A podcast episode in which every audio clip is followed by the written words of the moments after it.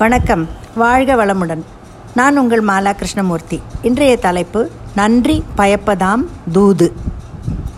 தொகச்சொல்லி தூவாத நீக்கி நகச்சொல்லி நன்றி பயப்பதாம் தூது. வேட்டாரிடம் பல செய்திகளை தொகுத்துச் சொல்லியும் வெறுப்பான செய்திகளை சொல்லும் போது கடும் சொற்களை நீக்கி இனிய சொற்களால் மனம் மகிழச் சொல்லியும் தன் அரசனுக்கு நன்மை செய்பவனே தூதனாவான். தூதருடைய குணாதிசயம் வேறு அரசனிடம் சென்று ஒரு முக்கியமான விஷயத்தை எப்படி எடுத்துரைக்க வேண்டும்? எப்படி எதிராளியிடமிருந்து சாதகமான பதிலை பெற வேண்டும் என்று கூறியிருக்கிறார் திருவள்ளுவர் இந்த குரல் மூலமாக. தூதுவனின் இலக்கணமான அவனுக்கு அரசனிடம் அன்பும் அவனுக்கு ஆவண அறிவும் அறியும் அறிவும் அவற்றை வேறு அரசரிடம் சொல்லும் போது ஆராய்ந்து சொல்லும் நாவன்மையும் இன்றியமையாத மூன்று பண்புகளில் மூன்று பண்புகள் என்கிறார் வள்ளுவர். அறநூல்களையும் அரசியல் நூல்களையும் கற்று பகை அரசனின் சினப்பார்வைக்கு அஞ்சாமல் அவர் மனதில் பதியுமாறு செய்திகளை சொல்லி காலத்திற்கேற்ப தகுந்த வழிகளை கையாள்பவனே தூதனாவான். இங்கே எனக்கு ஆஞ்சநேயர் லங்கையில் சீதையை கண்டுபிடித்து ராமருக்காக சீதையிடம் தூது போய் பிறகு ராவணனிடம் தூது சென்றது ஞாபகம் வருகிறது. ஆஞ்சநேயர் மிகவும் புத்திசாலி ராஜதந்திரங்கள் தெரிந்த மதிமந்திரி. வாலியிடமிருந்து சுக்ரீவனை காத்தவர். யாருக்கும் அஞ்சாதவர். சண்டை இல்லாமல் சீதையை மீட்க வேண்டும் என்று ராமர் முயலுகிறார் என்பதையும் தெரிந்து வைத்துக்கொண்டு சீதையை தேடிக்கொண்டு லங்கைக்கு போகிறார். அங்கே அவர் ல சீதையை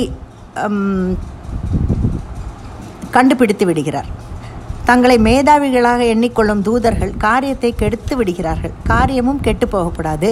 அறிவீனனாகவும் ஆகக்கூடாது என்று சீதையை பார்க்கும் முன் அனுமன் தனக்குத்தானே சொல்லிக் கொள்கிறார் ராமரை தங்கள் தாங்கள் சந்திக்க நேர்ந்ததை சொல்லி தேவி நான் ராமனுடைய ஆணைப்படி தங்களிடம் தூதனாக வந்திருக்கிறேன் என்று வினயமாக சொல்கிறார். பேச பேச சீதைக்கு ராமதூதன் அனுமன் மேல் நம்பிக்கை உண்டாயிற்று. மதுரமான சொற்களை கேட்டு மகிழ்ந்தாள். ராமரின் பிரதாபத்தையும் அடையாளமாக ராமர் கொடுத்திருந்த கடையாழியையும் பார்த்து நம்பிக்கை கொண்டு தூதுவனை மனதார வாழ்த்தினார். இப்படியாக தைரியம் செயல்திறன் அறிவாற்றல் ஆகிய குணங்கள் குணங்களால் அனுமனை மிகச்சிறந்த தூதுவன் என்று சொல்லலாம். இவ்வளவு தூரம் வந்த நாம் இலங்கை அரசனையும் அரசன் ராவணனையும் சந்தித்து விட்டு போகலாம் என்று தீர்மானித்தார் அனுமன்.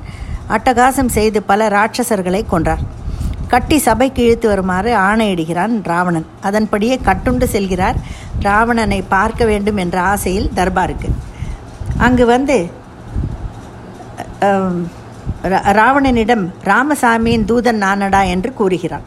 சபை மொத்தமும் குட்டி குரங்கை பார்த்து எள்ளி நகையாடுகிறது. கவலைப்படவில்லை ஆஞ்சநேயர். தூதனுக்கு உரிய மரியாதை அங்கு தரப்படவில்லை. ராவணனுடைய சிம்மாசனத்துக்கு மேலே தன்னுடைய வாளை சுருட்டி வைத்துக்கொண்டு அதையே சிம்மாசனமாக ஆக்கி அமர்ந்து கொள்கிறார் ராவணன் அனுமர். வியப்புடன் சிம்மாசனத்தில் உட்கார்ந்திருந்த குரங்கை பார்க்கிறது மொத்த சபையும். வியப்புடன் அப்புறம் தான் வந்த நோக்கத்தை சொல்லுகிறார் அனுமன். பிறன் மனைவியை கொண்டு வந்ததே தப்பு. விட்டுவிடு சீதையை. வீணே சண்டை வேண்டாம் என்று எடுத்துரைக்கிறார். மோகம் கண்ணை மறைக்க குரங்கே உன் பேச்சு இங்கு எடுபடாது. வர சொல்லு. ராமரை யுத்தம் செய்து எங்களை தோற்கடித்து விட்டு அழைத்துச் செல்லட்டும் சீதையை என்கிறான் ராவணன். இப்படி அவமானப்படுத்தியது போதாதென்று குரங்கின் வாலில் நுனியில் துணியை சுற்றி எண்ணெய் ஊற்றி அதை நெருப்பு பற்ற வைக்க ஆணையிடுகிறான். பற்ற வைக்க வைக்கப்பட்ட நெருப்புடன் ஆகாய மார்மாக மார்க்கமாக பறந்து சென்று பாதி லங்கையை அழித்துவிட்டு போகிறார் அனுமான். கிருஷ்ணர் பாண்டவர்களுக்கு ராஜ்யம் வேண்டி தூது போனார். ஆனால் சபையில் எவ்வளவு முடியுமோ அவ்வளவு அவரை அவமானப்படுத்தி கைது செய்யவும் சதி செய்தான் துரியோதனனும் அவன் மாமன் சகுனியும். கடைசியில் ஊசி முனை நிலம் கூட தரமாட்டேன் என்றதினால்தான் மகாபாரத யுத்தமே வந்தது. இதுபோல தூது செல்பவரோட குணநலன்களை பற்றி எடுத்துரைத்தி எடுத்து உரைத்திருக்கிறார் திருவள்ளுவர் இந்த குரலில். நம்ம வீடுகளிலும் இந்த தூது போகிற வேலையை அம்மாமார்கள் நாம் செய்து கொண்டுதான் இருக்கிறோம். பிள்ளை பெண்ணுக்கு எது வேண்டும் என்றாலும் நம்மிடம்தான் கோரிக்கை வைப்பார்கள். அதை பக்குவமாக சமயம் பார்த்து அப்பாவிடம் சொல்லி தன் வேலையை முடித்து கொடுப்பாள் அம்மா என்ற நம்பிக்கைதான். நன்றி வணக்கம்.